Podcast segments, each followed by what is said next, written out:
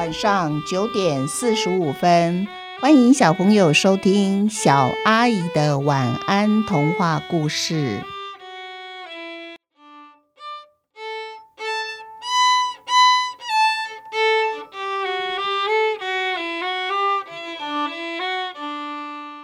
小猪救命记。香肠和火腿是两只小猪的名字。农场里面的动物啊，一点都不明白，为什么农场主人会买下两只猪呢？当香肠和火腿到农场的第一天，农场里面的动物啊，看见他们的时候啊，都觉得太不可思议了。他们纷纷说：“说不定啊，农场主人啊，打算把他们两只养大，然后杀了，做成香肠和火腿。”小狗说。猪不就是一种又笨又懒的动物吗？马儿说：“猪到底什么工作适合他们做呢？他们只懂得吃，又没有工作能力。像这样的动物啊，根本不配住在农场里。”马儿踢踢他的后腿，扬起了灰尘，呛得小猪咳 咳咳了起来。乳牛更是不屑地问了大家说。问问你们，谁想喝猪奶呢？两只小猪觉得又担心又害怕，也觉得很惭愧，因为他们看见马儿拉车的高大模样，顿时对自己矮胖的身材觉得很不好意思。小狗看到有陌生人靠近了农场，就会露出狰狞的脸孔，汪汪汪的大声吓人。小猪呢，就学着小狗。低声的吼了几声，他发现呐、连地上的蟑螂都不怕呢。而猫咪敏捷的伸手追着老鼠逃到屋外为止。唉，两只小猪叹口气说：“就算猫咪用走路的，恐怕都比我们还快呢。”有一天，农场的主人要出门了，可是他找不到马儿帮他拉车。农场主人大声叫着：“马儿，马儿，你跑哪儿去了呢？快来拉车呀！马儿，马儿！”啊，小狗看到了，原来啊，马儿是在很远很远的一棵大树下面，它被一棵倒下的树干给绊住了它的脚，马儿躺在地上不能动了。小狗好急哦，它跑回来把这消息告诉主人。可是主人听不懂小狗在讲什么，他还大声的骂小狗说：“好吵哦，不要乱叫！我要出去找马，你不要在这边汪汪汪的乱叫。”所有的动物都知道马儿的脚受伤了，爬不起来，不能走了，他们都非常的着急。可是谁都没有力气把马儿给拖回农场呀。火腿和香肠心里想：“嗯。”至少在主人找到马儿之前，不能让马儿肚子饿啊！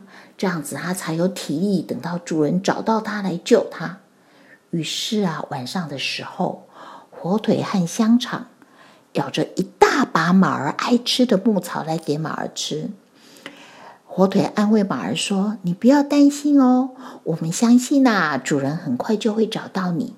你先吃这些牧草。”要保持体力，等主人来救你哦。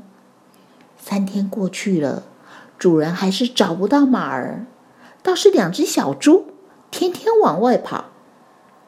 主人起了疑心，于是主人心里想：怎么搞的啊？我买了两只猪，这么爱玩，整天往外跑，又不肯好好待在农场里。我已经丢了一匹马。如果我再丢掉两只猪，那损失不就太大了？于是主人决定要把小猪抓进去猪圈里面关起来。这时候，香肠大叫：“火腿说，快点，快点，快跑！我们两个往马儿那边跑去。”两只猪使出了平生最大的力气，拼命往前跑。主人一看呐、气死了，他气得在后面一边追一边骂。两只笨猪，快给我回来！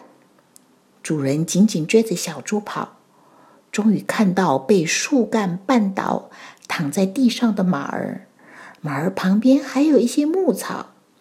主人这时候才明白，哦，原来两只猪是天天送牧草给马儿吃，才会天天往外跑啊！因为有他们送牧草给马儿吃，马儿才没有饿死呢。从此以后啊，农场里的动物再也不敢看不起这两只小猪哦，因为啊，它们可是救命小猪。我们一起想一想，小朋友，你们知道吗？人与人沟通，除了用嘴巴说话、用语言，还有什么其他的方法吗？对，有时候我们会用写字、用文字跟别人沟通，还有一种语言，我们叫做肢体语言。两只小猪啊，就是用他们的肢体语言告诉农场主人：“赶快往外面跑，我带你去找马儿。它躺在地上受伤了，不能动。”但是小猪没办法说这么多话让主人明白，所以他就用他的肢体往外跑。农场主人跟去了，一看什么都明白了。我还记得啊，有一年我先生去叙利亚出差，他吃坏了东西，肚子痛。然后啊，他去医院看医生，语言不通怎么办呢？他就比着他的屁股，然后嘴巴发出“不不不”，哈，没想到医生笑了，然后就对他点点头。医生是真的懂了哦，因为给他打了一针肠胃发炎的针。两个小时以后，他就又回工厂继续上班了。好，今天的故事就到这边结束。下一个故事呢？我们要讲的是鳄鱼杯的足球大赛。猪有三项全能，鳄鱼呢很喜欢踢足球。想想看，鳄鱼踢足球会发生什么样有趣的故事呢？今天的故事就到这边结束了。小朋友，祝你们有一个甜蜜的梦，晚安。